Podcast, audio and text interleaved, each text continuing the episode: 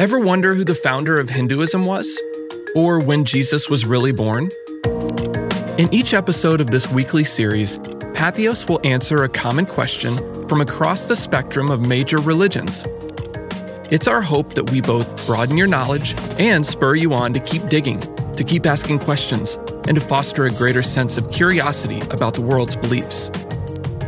Welcome to Answers by Patheos.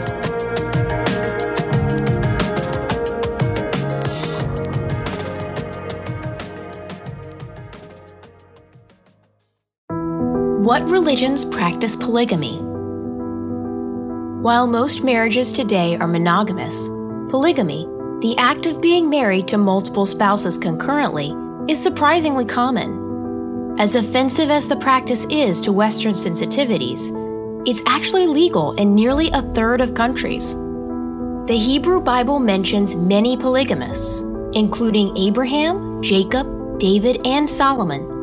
However, Judaism forbids the practice today. While Christianity generally doesn't support polygamy, its canon never specifically forbids it, and in parts of Africa, it's common practice among Christians. Islam is the only major world religion that still openly permits polygamy, though it does not encourage it. While polygamy is rare in most Muslim majority countries of the Middle East, some of the countries of Western and Sub Saharan Africa report up to 30% of the population in polygamous marriages. In most Buddhist traditions, marriage is regarded as a purely secular affair, and the tradition does not formally sanction marriage. Rather, views on marriage for Buddhists largely depend on local traditions rather than on Buddhist teachings. Consequently, in some parts of the world, Buddhists are monogamous, and in others, polygamists.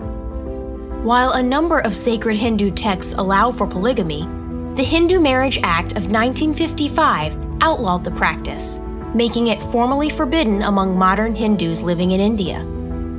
Though many assume that members of the Church of Jesus Christ of Latter day Saints, or Mormons, practice polygamy, in actuality, that denomination has formally forbidden the practice since the late 19th century. Even though there are break-off sects of that denomination who practice polygamy, no members of the LDS Church do, as that would result in excommunication. Despite the fact that many religious traditions have a history of polygamy, today only Islam and certain Christians in places like Africa continue this once common practice.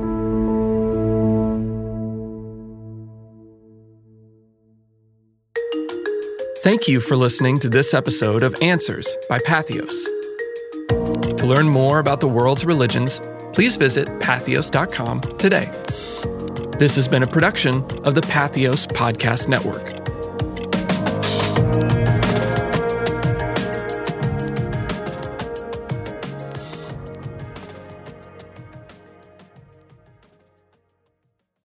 If you're enjoying this series, consider checking out one of our other podcast offerings from Patheos, like From Sin to Saint. Some people might point to his anti Nazi activism as the key thing for them. I mean, I'm, I'm compelled by that, but I think it's his theological and ethical underpinnings of his choices that really resonate for me. This willingness to die for his beliefs has inspired both religious commitment and religious violence. There were a couple of high profile murders of abortion doctors and bombings of, of, abortion providers in which the people who were convicted of the crimes identified Bonhoeffer as their inspiration. In this four part historical exploration of the life and legacy of Dietrich Bonhoeffer, join creator and host Josh Lash as he sits down with experts and walks us through the intriguing and complex life of this revered German theologian and martyr.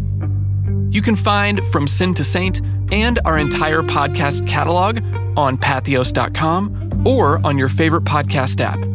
Check the show notes for helpful links and more information.